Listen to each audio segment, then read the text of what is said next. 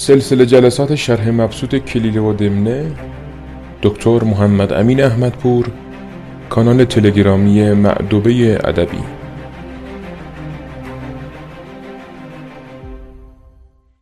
به نام خدا. در صفحه 67 کلیله و دمنه بهرام شاهی هستیم. دمنه برفت و بر شیر سلام گفت. از نزدیکان خود بپرسید که این کیست؟ جواب دادند که فلان پسر فلان. گفت آری پدرش را شناختم. پس او را بخواند و گفت کجا می باشی؟ گفت بر درگاه ملک مقیم شدم و آن را قبله حاجت و مقصد امید ساخته و منتظر می باشم که کاری افتد و من آن را به رای و خرد کفایت کنم. خب معنا واضح هست نیاز به شرحی ندارد. می‌گوید که دمنه به درگاه شیر رفت و شیر پرسید که این کیست؟ و گفتند فلانی پسر فلانی. این هم گفت که آره پدرش رو می‌شناسم. حالا در واقع انسانی کردن شخصیت یعنی خب شیر که اصولا مثل همه حیوانات الفتی با بقیه حیوانات نداره دیگه. کسی هم جرأت نداره به اون نزدیک بشه. حالا البته انتخاب شخصیت ها هم اینجا هوشمندانه است چون در شکل می‌دونیم که در رندگان همدیگر رو تحمل نمی کنند یعنی مثلا شیر به سایر گربسانان بزرگ یا به برخی سکسانان مثل کفتار یا سگای وحشی مثلا در آفریقا سگای وحشی آفریقایی به چشم انگل نگاه می‌کنه و اینها رو اگر امکانش باشه می‌کشه. برای اونها هم این قاعده صادق هست. یعنی اگر کفتارها هم بتوانند یا شیری رو تنها پیدا کنند چون کفتار عموما گروهی کار می‌کنند سعی می‌کنن اون رو بکشند به چشم یک رقیب به اون نگاه می‌کنند ولی خب در مقابل شغال این حالت نیست چون حیوان خیلی ضعیف الجسه است شغال و مردارخوار هم هست در اصل یا از لاشه حیوانات دیگر تغذیه می‌کنه یا از پرنده های کوچک یا پستاندهای خیلی کوچک جوندگان تغذیه می‌کنه. بنابراین از نظر شیر به عنوان یک گربسان بزرگ در رأس زنجیره غذایی حالا چه در آسیا شیر آسیایی که فعلا فقط در هند در واقع وجود داره و چه در آفریقا شیر آفریقایی. شغال حیوان دشمن یا رقیبی محسوب نمیشه. خب بنابراین اینجا کلیله و دمنه می‌خواد قصه بگه. یعنی شیر نقش شاه مستبد رو داره و شغال دمنه نقش درباره هیلگر و محیل رو داره. اما توی همین قصه سازی این نکات رو رایت می‌کنه. نشون میده که اصل کتاب یک دقتی روی طبیعت هم داشته. خب چون این از هند هم آمده و اونجا برخوردها بین شیر و شغال فراوان بوده و اینا هم دیدند و دیدند که یک نوع در واقع رابطه ای بین این دوتا هست. اینجا قهرمان قصه رو دمنه قرار داد از یک حیث به عنوان یک شغال. حالا میگه دمنه گفت که من بر درگاه ملک ایستادم. حالا ببینید زبان چاپلوسان رو چگونه نشون میده. مثلا این می‌پرسه کجایی چی کار می‌کنی؟ بجای اینکه بگه مثلا با کلیله بودم مثل یه آدم چاپلوس میگه مخلص شماییم در خدمت شما هستیم. منتظریم که شما یک کاری داشته باشی مهمی رو به ما احاله بدی و من اون رو برای شما انجام بدم. چه بر درگاه ملوک مهمات حادث گردد؟ حادث گردد یعنی واقع شود اتفاق بیفتد دیگه. مهمات معلومه دیگه. مهمه جمع مهمه هست. یعنی کاری که مهم باشه.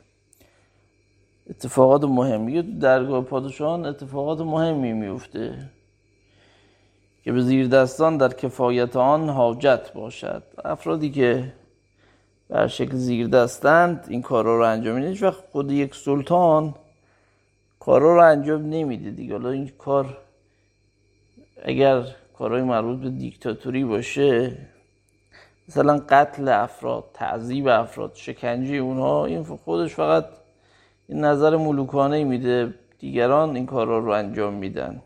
نیست که خود شاه این کارها رو انجام بده. مثلا اگر ما می‌گوییم هیتلر مثلا یه تعداد افرادی رو کشته 20 میلیون آدم رو کشته یا ماو 40 50 میلیون نفر رو کشته یا استالین تو همین لول 20 میلیون نفر رو تقریبا بهش نسبت میدن که کشته. به این معنی نیست که این خودش مثلا رفته اسلحه گرفته اینا رو کشته. نه فقط فرمانی صادر کرده افرادی که زیر دست او بودند این کار رو کردند. دیکتاتورها در هر شکل و لباسی در هر گوشه عالم که باشن می‌خواد تروخیو باشه در دومینیکن می‌خواد پینوشه باشه در شیلی می‌خواد پلبوت باشه در کامبوج. می‌خواد استالین باشه در شوروی هر کسی که باشه این دیکتاتور نمی‌شد مگر به واسطه اون زیر دست ها هر کسی وظیفه ای داشت یکی وظیفه این رو داشت که اعمال رو توجیه کنه یکی وظیفه داشت که در واقع کارها رو انجام بده. عده هم خب ساکتان قضیه از ترس نان یا جان چیزی نمی‌گویند. اینی هم که اینجا دم نمیگه حالا من خیلی فرصت نیست که این کلمات خیلی دقیق انتخاب شده.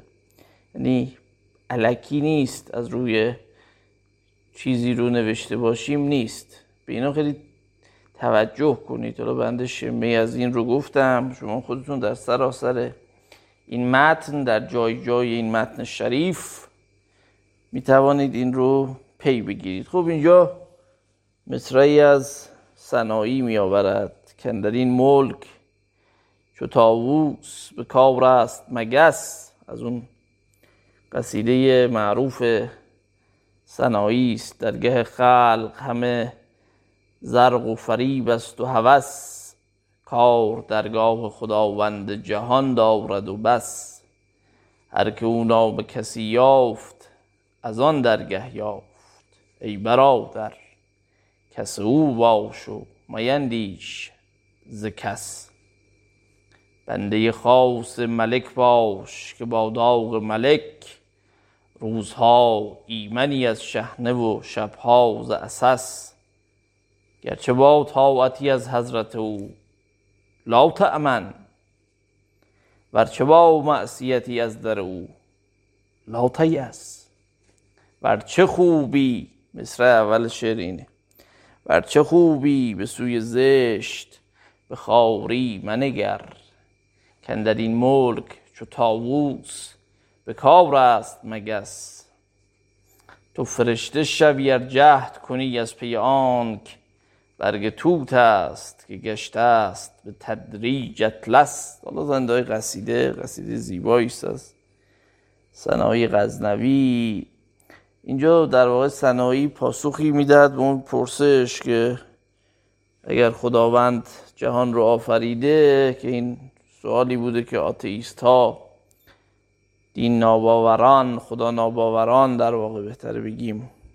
از قدیم میپرسیدن که اگر خلاق و هوشمندی وجود داره چرا انقدر مخلوق به درد نخور یا مزر خلق کرده؟ اینجا به کنایه میگه که ممکنه شما فهم نکنید که هدف از خلقت او چیست یا او رو بیهوده یا مزر بدانید. که همون که قدیمی ها اینجوری فکر می‌کردن دیگه.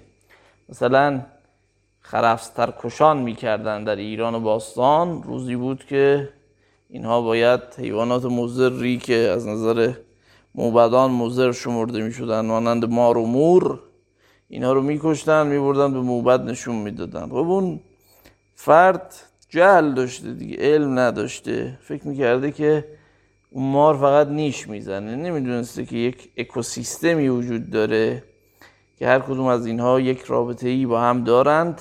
اگر یکی از اینها رو بیرون بکشیم کل اکوسیستم دچار اختلال می شود اگر یک ذره را برگیری از جای خلل یابد همه عالم سراپای. این رو ما در جای جای عالم همین امروز هم می‌بینیم دیگه. معروفه میگن ماو از گنجش بدش میومد حالا اینکه بدش میومد از این حیث بود فکر می‌کرد که غذای طبقه کشاورز رو می‌خوره غذای ملت چین رو به مردم توصیه داد در یک سال در اون اصلاحات و محملش انقلاب فرهنگی اینا که گنجشگاه رو بکشن. خب این پرنده هم خیلی قابلیت پرواز طولانی نداره دیگه. مردم اون رو تعقیب می‌کردند این میافتاد زمین اون رو میکشتند. یا تومه سمی بهش می‌دادند پدر این گنجشگاه بیچاره رو این مردم دیوانه که برفای ما و گوش می‌دادن در آوردند. خیال کردن که محصول خیلی زیاد خواهد شد. سال بعد حشرات حمله کردن آفات از گرسنگی. بر بعضی تواریخ نوشتن 8 تا 10 میلیون چینی کشته شدن مردن از قحطی. این آدم نمی‌فهمید که گنجشک چه اثری در اکوسیستم داره. سال بعد از کشورهای همسایه گنجشک مجبور شدن وارد کنن.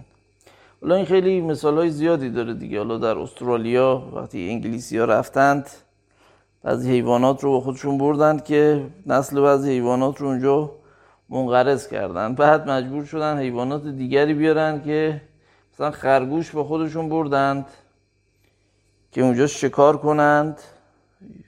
بعد این خرگوش ها اینقدر زیاد شدن چون در طبیعت استرالیا این امکان بود. محصولات اینا رو می‌خورد نسل بعضی حیوانات رو برانداخت. اینا بعد مجبور شدن مثلا حیوانات دیگری مثل سگ رو اونجا ببرند که این خرگوش رو شکار کنه؟ یا روباه مثلا ببرن. با اینکه در اون منطقه در استرالیا خب شکارچی طبیعی نداشته. خب در استرالیا دینگو اینا هست. منتها به این شکل اون جمعیت وجود نداشت.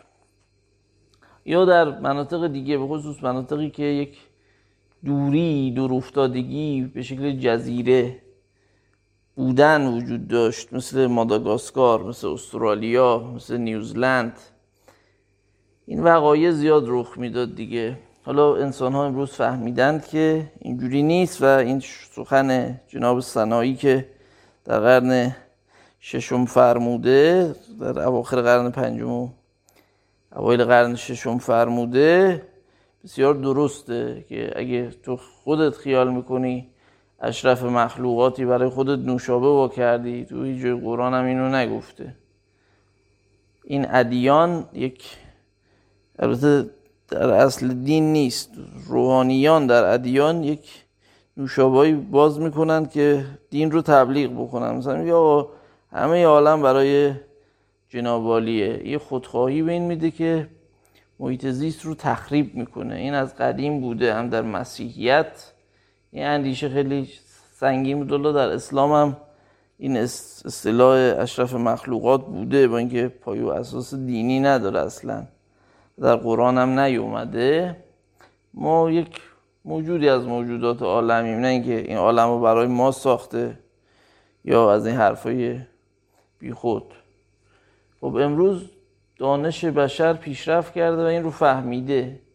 سعی می‌کنه که طبیعت رو حفظ کنه. این های حمایت و حفاظت از محیط زیست از گیاهان و جانوران برای همین به وجود اومدن. احزاب دارن.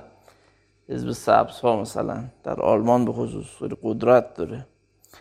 خیلی مهمه این نکته. قدیم اینجوری نبود دیگه. حالا توی کشورهایی که عقب افتادند شما باز این صحنه ها رو می‌بینی. یا فرهنگشون هنوز همون فرهنگ تو اشرف مخلوقات هستی است. ما هیچ وقت مثلا توی کشور اروپایی نمی‌بینیم که مثلا با اون اکوسیستمی که داره دیگه حالا گونه جانوری خیلی زیادی نداره ولی نمی‌بینیم مثلا یکی همون گونه رو بگیره بکشه فیلمش رو نشون بده. اگر هم یه آدم مریضی باشه قانون اونجا این اجازه رو بهش نمیده. اینو میان توی کشورهایی که این فرهنگو ندارند. مثلا شکار می‌کنند. ولی توی کشورها می‌بینید دیگه متاسفانه الله تو ایران مثلا سالانه چند تا شما فیلم می‌بینید که مثلا توی محلی طرف زده پلنگی رو کشته خرسی رو از بین برده. این فقر فرهنگی نیست همشون یه دلیل خیلی مهمش این قلبه اون نگاه خودمهورانه به طبیعتی که انسان گمان کنه که آسمان سوراخ شده این حضرت آقا ازش افتاده پایین. در صورتی که اینجوری نیست. اینو میگه. میگه در این ملک خداوندی اون مگسی هم که شما دوست داری سر به تنش نباشه و اذیتت می‌کنه می‌خوای بخوابی خیلی خیلی مهمه کارش. شما اگه تاووس دوست داری نزد خداوند همه مخلوقات مهم هستند و مفید هستند. حالا در نزد ما برخی بر برخی تفصیل دارن ولی اینجوری نیست واقعا. اون مگس هم یه کارایی داره دیگه.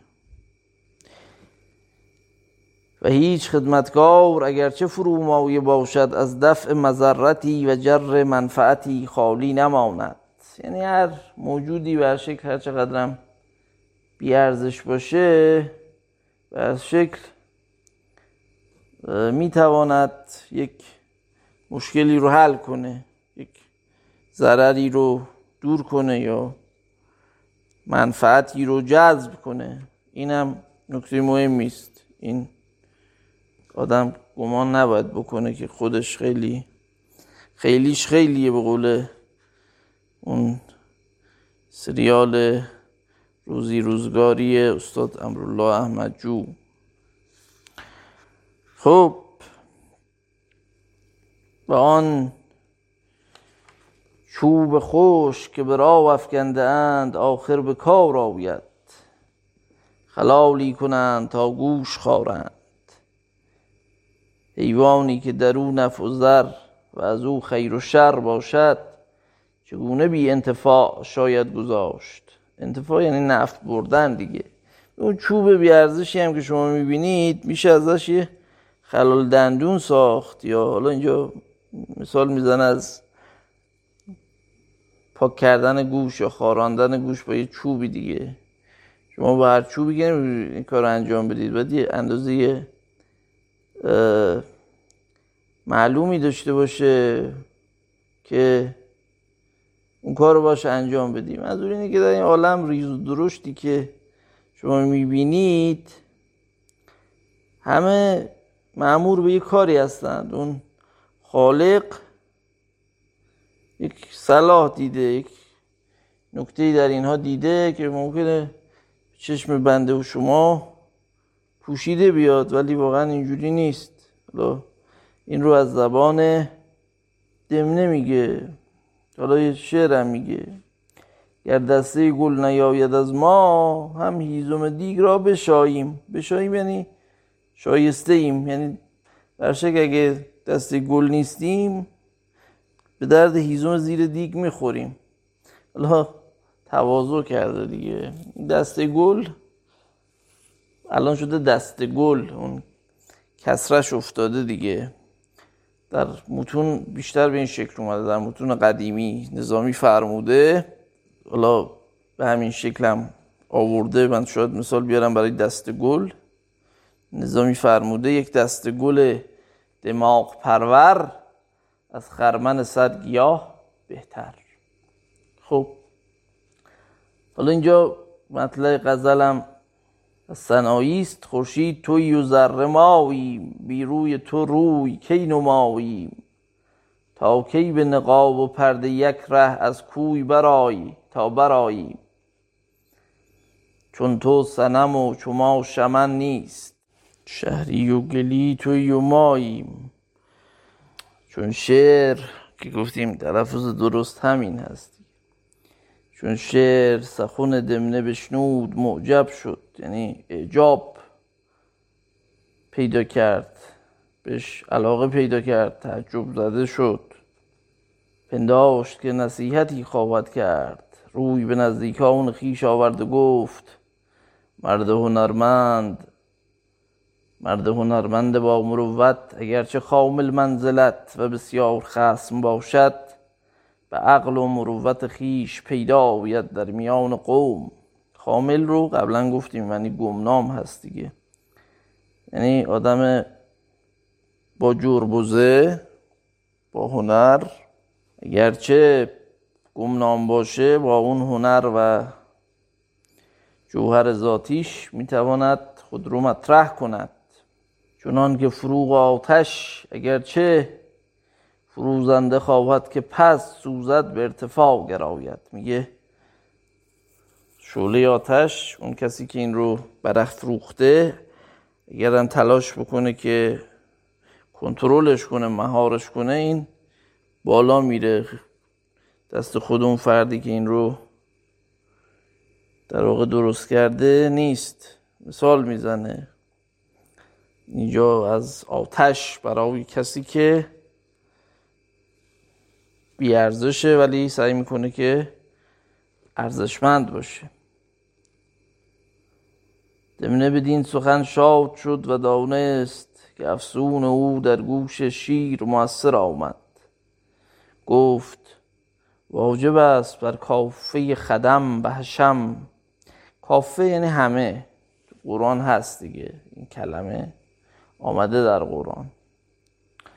بر کافه خدم و حشم ملک که آنچه ایشان را فرازاوید از نصیحت باز نمایند.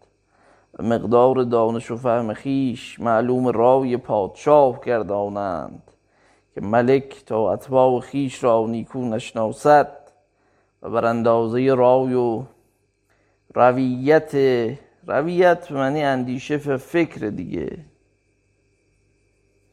و مینوی هم اینجا توضیح داده اندیشه و تفکر. اصلش بوده رویه رویه. همزه در یا ادغام شده است. خاطرم است که خود مرحوم مینوی یک جای دیگری هم وقتی خواسته بودن او رو به انگلستان ببرند گفته بود که علتش این بود که روزی از من اون کسی که براش دبیری انجام می‌دادم کارش رو انجام می‌دادم پرسید که چرا برای تهیه تشدید نذاشتی؟ گفتم این اصلش بوده تهیه.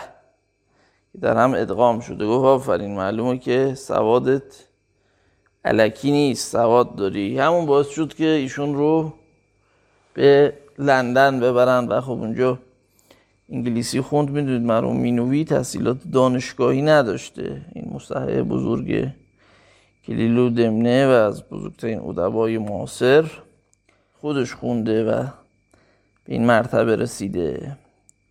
این خیلی مهم هست. مدرک دانشگاهی دلیل بر دانش نیست. حتی استاد دانشگاه بودن دلیل بر دانش نیست. بزرگ در ایران. آقای سعید نفیسی گفته مرگ حق است. به خصوص در ایران. بندم عرض می‌کنم مدرک دانشگاهی باد هواست به خصوص در ایران. خب واجب است بر کافه خدم و حشم ملک که آنچه ایشان را فرازاویت از نصیحت باز نمایند. به مقدار دانش و فهم خیش معلوم رای پادشاه گردانند. میگه بر همه اطرافیان پادشاه واجبه که اگر نصیحتی می‌دونند این رو به پادشاه بگن مقدار دانششون رو نشون بدند. که ملک تا اتباع خیش را نیکو نشناسد و بر اندازه رای و رویت و اخلاص و مناسحت هر یک واقف نباشد از خدمت ایشان انتفاعی نتواند گرفت و در استناع ایشان مثال نتواند داد. مثال دادن یعنی فرمان دادن دیگه. استناع یعنی برگزیدن. لغت سختی ندارد. انتفاع از همون نفع یعنی سود بردن. مناسبت هم یعنی نصیحت گفتن دیگه. مثلا باب مفاعله هست. دلالت بر دو طرف داره در واقع در عربی. یعنی پادشاه هم میزان عقل و خرد اطرافیان رو نداند نمی‌تواند که دستوری بده اینو بکنه مسئول. همینجوری یلخی نمیشه. چه دانه مادام که در پرده خاک نهانه است هیچ کس در پروردن او سعی ننماید. میگه دانه وقتی توی خاک باشه هیچ کس توجهی بهش نمی‌کنه. چون نقاب خاک از چهره خیش بکشاد و روی زمین رازی و زمردین بست. معلوم گردد که چیست.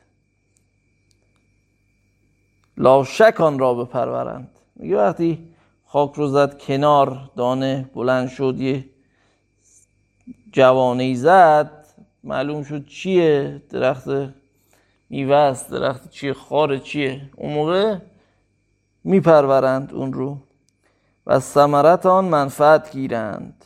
از میوهش بهره می‌برند. یا هر ثمره ای که داشته باشه سایه ای داشته باشه بر شکل. یه آدم باید خودش هم تلاشی بکنه بر شکل. اون اول نشینه بگی آقا ما اینیم بیایید از ما بهره ببرید.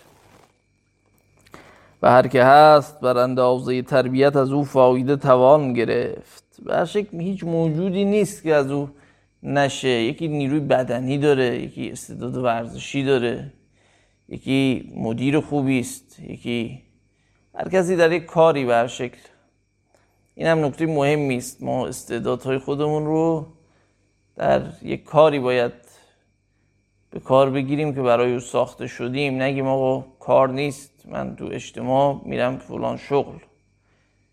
چون اگه این رشته مورد علاقم رو برم بیکار میمونم. یا خانواده بدشون میاد. تو همه مواضع در ازدواج در کار نه. شما اون چیزی که خود می‌دونی رو باید عمل کنی. و عمده در همه ابواب استناع ملوک هست. میگه در همه چیز در همه کارها ابواب جمع باب دیگه. در همه شاخه ها برگزیده شدن توسط شاهان مهمه. چونان که گفتند من همچو خاور و خاکم. من همچو خاور و خاکم. تو آفتاب و ابر گلها و لاله ها همر تربیت کنی. خب زارن شاعر خود الله منشیست یا کسی است که دیوانش به ما نرسیده. میگه من مثل خاک و خارم. تو مثل آفتاب ابری به شاه میگه. اگه تربیت کنی گلولاله میدم. خب قدیم امکانات نبوده دیگه. افراد ببینید یک کتابی هم می نوشتند ماشین چاپی نبوده. این سرمایه می‌خواسته. حتی توی روزگار ما هم همین هست دیگه. مثلا این نامه ده خدا جلوی اولش با پین کردن اسبای شاهی تأمین شد. یعنی اونا رو میفروختند. این ده خدا رو چاپ کردن. اگه قول استاد باستانی پاریزی اسبای قشون از ریدن تنز می‌گفت عبا داشتن ما الان ده خدا نداشتیم. کسی توجه به کتاب نمی‌کرد. حالا قدیم هم همین بود دیگه. اگر کسی به دربار شاه نمی‌رفت معروف نمی‌شد. اگه کتابی داشت این رو می‌رفت به شاه تقدیم می‌کرد. این شوهرای ما هم همین کار کردن بزرگان. که باقی بمونه بتواند زندگی بکنه. جایی نبوده مثلا استخدامی نبوده.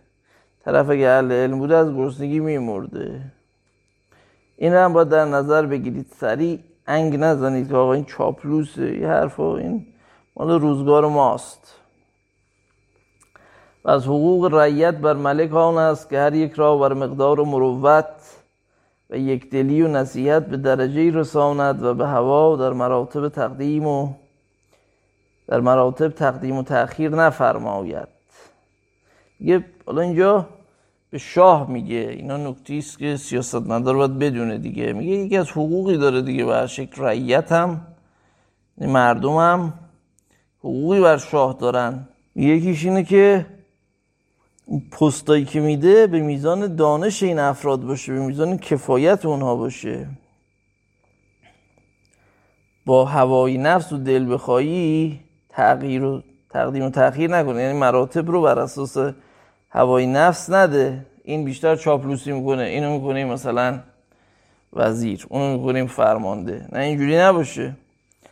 کسانی را که در کارها غافل و از هنرها عاطل باشند در کافیان و هنرمند و داهیان خردمند ترجیح و تفصیل روا ندارد. میونی که هنری نداره قباوی اطلس آن کس که از هنر خالی است آریست این رو نباید بر اون افراد کافی یعنی کفایت کننده و داهی یعنی کسی که دها و زرنگی داره به اصطلاح اسم فاعل دیگه. اینها رو نباید بر اونها تفصیل بدهند بر شکل اگه این کارو بکنه خودش داره قبر خودش رو می‌کنه حکومتش رو داره شل می‌کنه سست می‌کنه. چون اینا نارضایتی درست می‌کنن. و از بین میره کار. که دو کار از عزایم پادشاهان غریب نمایت عزایم جمع عظیم است دیگه یعنی تصمیم. یکی هلیت, هلیت سر بر پای بستن و پیرایی پای بر سر آویختن. ببینید چه زیبا میگه. میگه این دو کار اگه پادشاه بکنه بهش میخندن. اون خلخالی که مال پاس اگه بذاره رو سرش تاجو بذاره رو پاش. منظور اینه اون آدمی که ارزشمنده رو جایگاه پست بهش بده آدم پست رو بیاره بالا. و یاقوت و مروارید را در سرب و ارزیز نشاندن در آن تحقیر جواهر نباشد. لکن عقل فرماینده به نزدیک اهل خرد متعون گردد. ارزیز قلعه دیگه. قلعه از فلزاتی است که مثلا توی لحیم کاری و اینا زیاد به کار میره. خیلی هم نقطه جوشش تقریبا پایینه نسبت به خیلی از فلزات. خوب. انعطافش خوبه.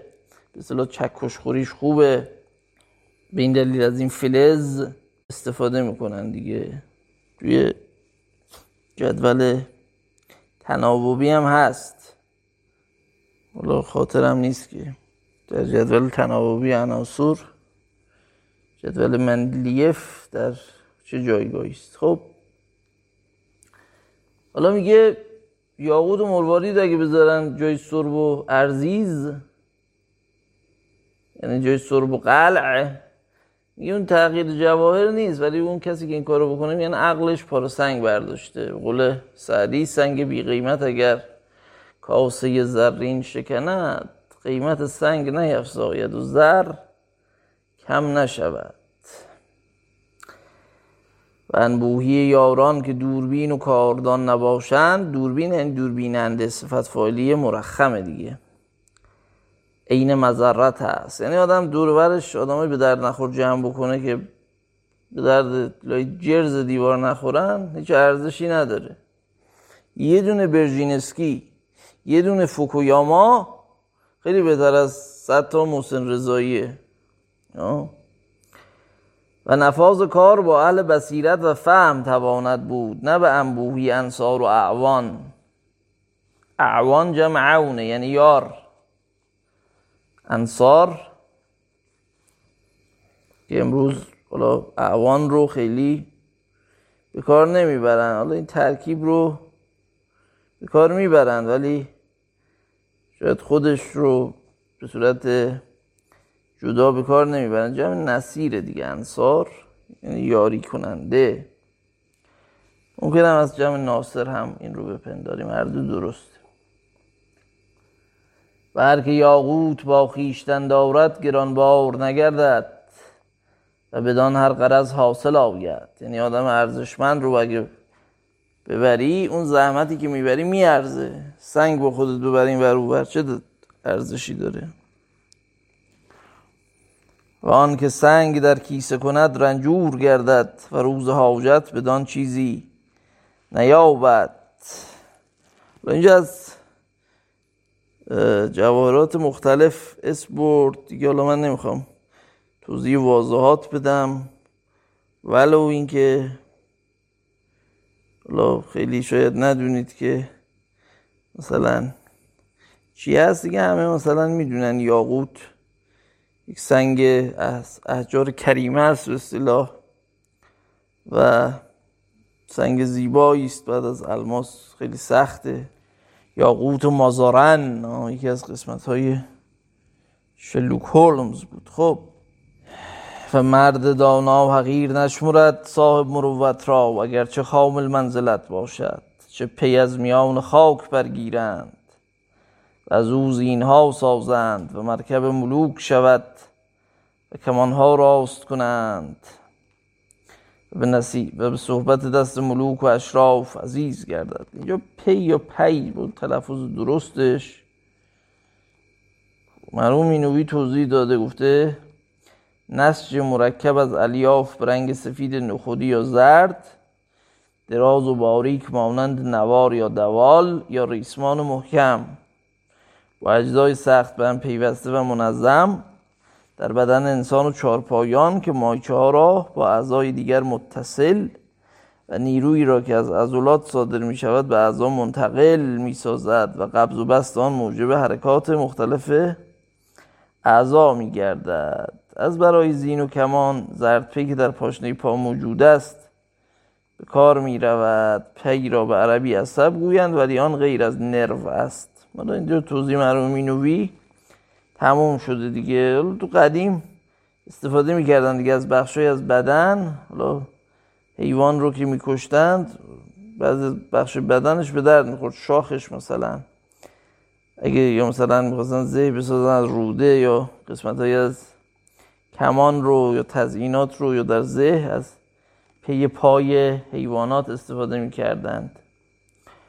این هم منظورش همینه میگه یه استخوان به درد نخوری که شما می‌بینی یه گوشه افتاده یا یک پی زرد پی که این رو می‌بینی اینم برای ساخت بسیاری از وسایل به کار میره. این نباید بی ارزش این رو بپنداری. هیچ چیزی ممکنه کار اون رو انجام نده. همون چیزی که خیلی بی ارزش هست. و نشاید که پادشاه خردمندان را به خمول اسلاف فرو گذارد. خب اسلاف جمع سلف هست دیگه. خمول هم گفتیم قبلا یعنی از خامل ذکر هم اینجا داشتیم یعنی گمنامی بیارزشی.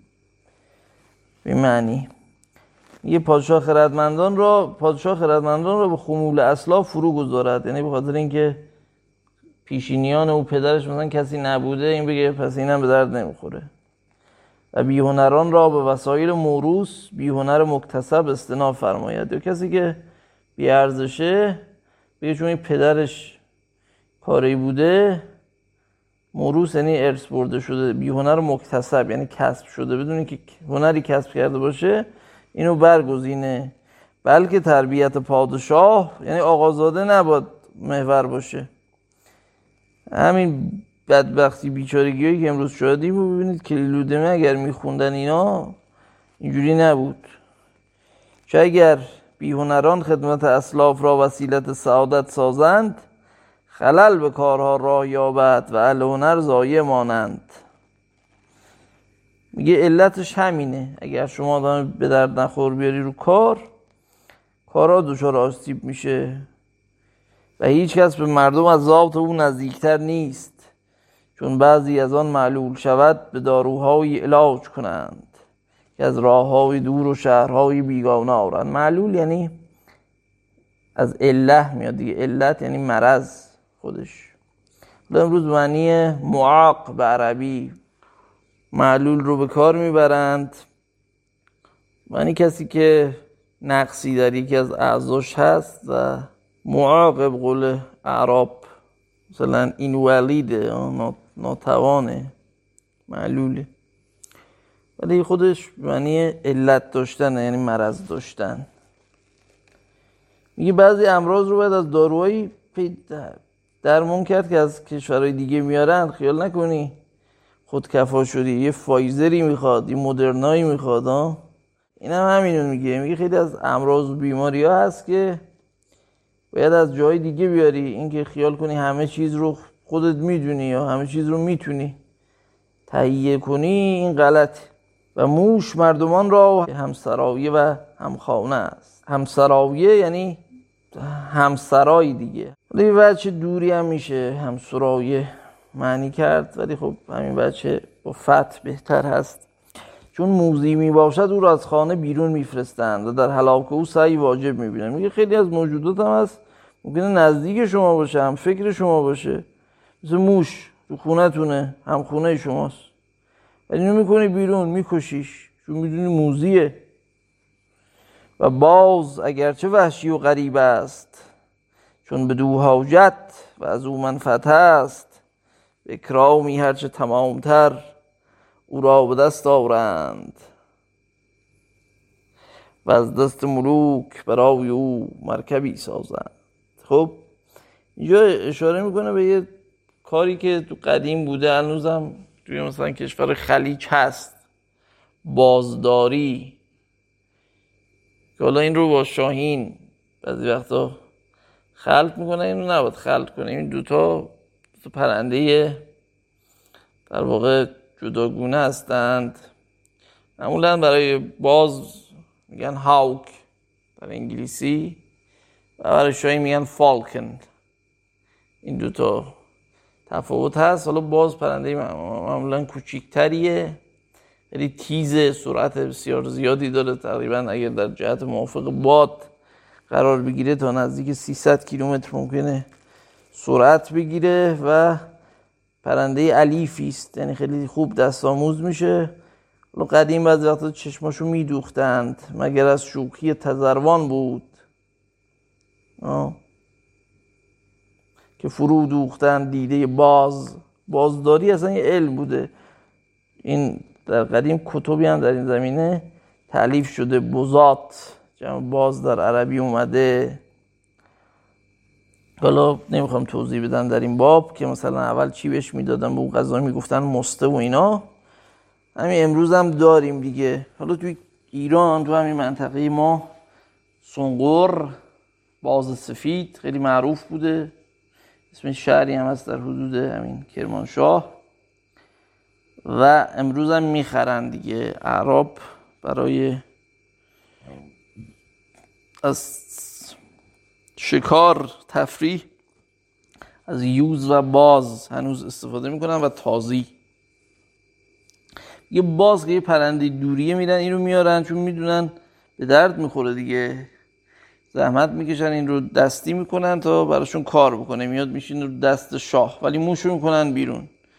شاه هم باید این کارو بکنه. موشایی که نزدیکش هستن رو بکنه بیرون هلاکشون کنه. دورشون کنه حداقل و بازای قوی چنگی که بیرون هستن رو چیکار کنه؟ بیاره. چون دمن از این سخن فارغ شد اجاب شعر به دوز یادت گشت و جواب های نیکو و سناهای بسیار فرمود و با او الفی تمام گرفت. الف یعنی الفت. واضح معنیش دیگه. یه متعجب شد و باش خیلی الفت گرفت از این حرفایی که زد. دمنه به فرصت خلوت طلبید و گفت مدتی است تا ملک را بر یک جای مقیم می‌بینم. و نشاط شکار و حرکت فرو گذاشته است. موجب چیست؟ گفت که علت چیه که شیر ترسیده. ادامه قصه بود دیگه. صدای شنزبر رو شنیده بود و میترسید. شیر می‌خواست که بر دمنه حال حراس خود پوشانیده دارد. میگه شیر می‌خواست که نگه که یک افت داشت دیگه برای مقام شاهی. نگه که علت چیه؟ دمنه نفهمه که جناب شیر خلاصه ترسیده متعجب شده از اینکه صدایی که میشنوه از کجاست منشأش چیست؟ میگه این رو در واقع نمی‌خواست دمنه بداند که علت چیه؟ خب، این تکبر هم هست دیگه در میان موجودات. را به خصوص اگر سیاست مدار باشه سعی می‌کنه که این آفتی است دیگه. گریهش گریه مصنوعی میشه خندش خنده مصنوعی میشه. همه کاری که می‌کنه همینو حالات اصلیش رو در واقع کنار می‌ذاره که دیگران در واقع پی نبرند که این بابا برای خودش حریمی قائل میشه. این خیلی بده برای سیاست مدار البته رفتار دیپلماتیک باید بکنه سیاست مدار ولی اینکه خودش رو سانسور بکنه این نه. این درست نیست. خب میگه شیر نمی‌خواست بدونه. در آن میان شنزبه بانگی بکرد بلند و آواز او چنان شعر را از جای ببرد که انام تمالک و تماسک از دست او بشد و راز خود بر دمنه بگشاد تماسک یعنی امساک کردن دیگه خود نگهداری. تمالک هم از همینه. قبلا توضیح دادیم. مالک شدن مالک خود بودن. میگه خواست نگه گاوه دوباره صدا زد. این کنترلش رو از دست داد. در متن عربی هم هست. و بینما هما فی هذا الحدیث خار شطربه خوارا شدیدا فهیج الاسد و کره ان یخبر دمنته به ما ناله. خوار آواز گاو یا گوساله رو میگن. این شطربه گاوی یک آوازی کرد که شیر به هیجان اومد. ترسید خلاصه. دمنه گفت جز بدین و راز خود بر دمنه بگذاشت و گفت سبب این آواز است که میشنوی. نمی‌دانم که از کدام جانب میآید لکن گمان برم که قوت و ترکیب صاحب آن فراخور آواز باشد. یعنی این صدای نخراشیده که این داره معلومه. از یک بدن نیرومندی تولید میشه دیگه. اگر چنین است ما را اینجا مقام ثواب نباشد. میگه اگر واقعا اینجوره ما دیگه نباید اینجا بایستیم جلو پلاسمون رو باید جمع کنیم بریم میاد سراغمون دیگه. دمنه گفت جز بدین آواز ملک را از رو از وی هیچ ریبتی دیگر بوده است؟ گفت ریبه یعنی شک دیگه. میگه به جز این آواز شک به چیز دیگه هم برده سلطان؟ گفت نی. گفت نه. گفت نشاید که ملک بدین موجب مکان خیش خالی گذارد و از وطن معلوف خود هجرت کند. معلوف یعنی الفت داشته. چه گفتند که آقت آفت عقل تسلف است. تسلف یعنی لاف زدن. و آفت مروت چربک. چربک حرفای به درد نخوره اینو قبلا هم توضیح دادیم. حرفای مسخره.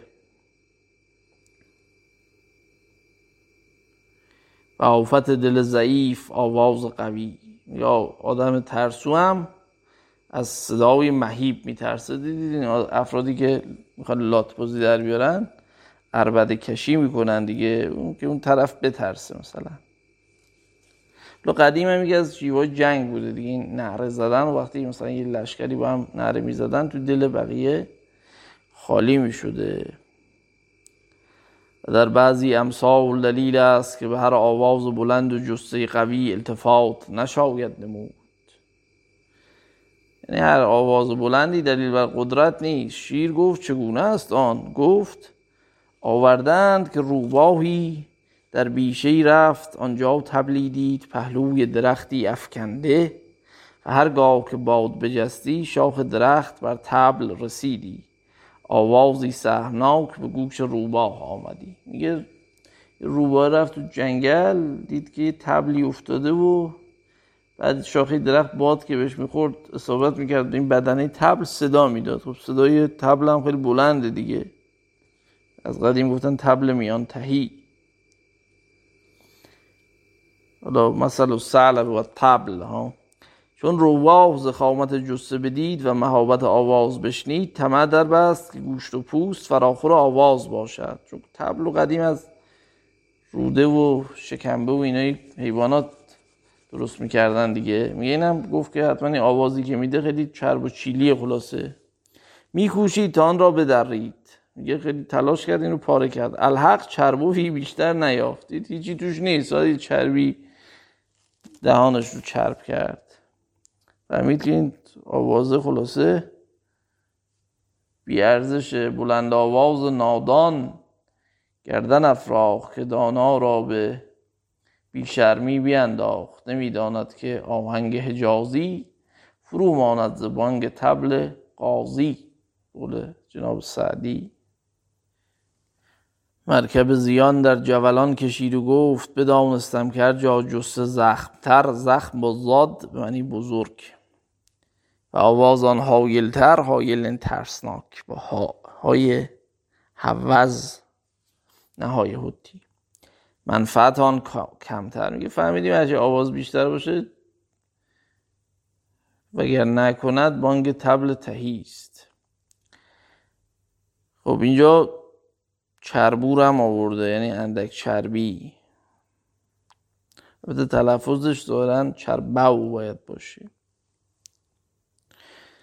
خب و این مثل به دان آوردم تا رای ملک را روشن شود که بدین آواز متقسم متقسم خاطر نمی باید شد. یعنی با این آواز نباید بترسی خلاصه تقسیم متقسم یعنی پراکنده از تقسیم میدی و اگر مرا مثال لحد به نزدیک او روم و بیان حال و حقیقت کار ملک را معلوم گردانم. یعنی اگه اجازه بدی ما میریم می‌فهمیم چیه.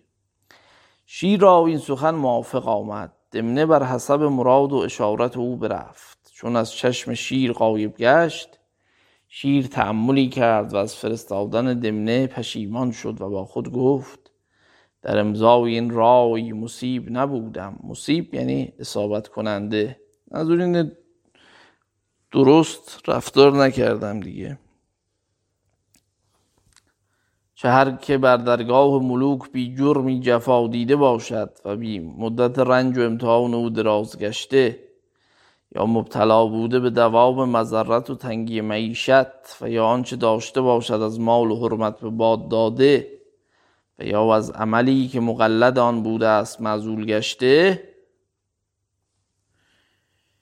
یا شریری معروف که به حرس و شرف فتنه جوید و به اعمال خیر کم گراید یا صاحب جرمی که یاران او لذت عفو دیده باشند و او تلخی و عقوبت چشیده. حالا این شیر اینا تطابع دیگه. میگه اینجور آدمایی معمولا اگه برن از درگاه دور بشن سعی می‌کنن که حکومت رو سیاستمدار رو بندازن. میگه حالا افراد مختلف رو مثال می‌زنه. کسی که دیگران اف شدن این بهش ظلم شده یا فضیلتی داشته راش ندادن یا مدت امتحان و رنجش زیاد طول کشیده یا یا در گوش مال شریک بود یا در گوش مال شریک بوده باشند و در حق او زیادت مبالغتی رفته. یعنی همه تنبیه می شدن این رو بیشتر تنبیه کردن. یا در میان اکفا خدمتی پسندیده کرده. جمع کافی دیگه. این آدمای کاربلد در واقع. کافیان. و یاران در احسان و سمرت بر وی ترجیح یافته. یعنی همه با هم باید عذاب می‌دیدن. این بیشتر عذاب دیده بنده خدا. یا همه باید تشویق می‌شدن با هم. در واقع این بیشتر باز دور شده و بقیه تشویق شدند. اینم که از یا در میان اکفا خدمت خدمتی پسندیده کرده. میگه اینم که در میان هم کفای خودش بوده به اصطلاح. اگر اونا ظلم شده یا به این تکی بوده؟ آره.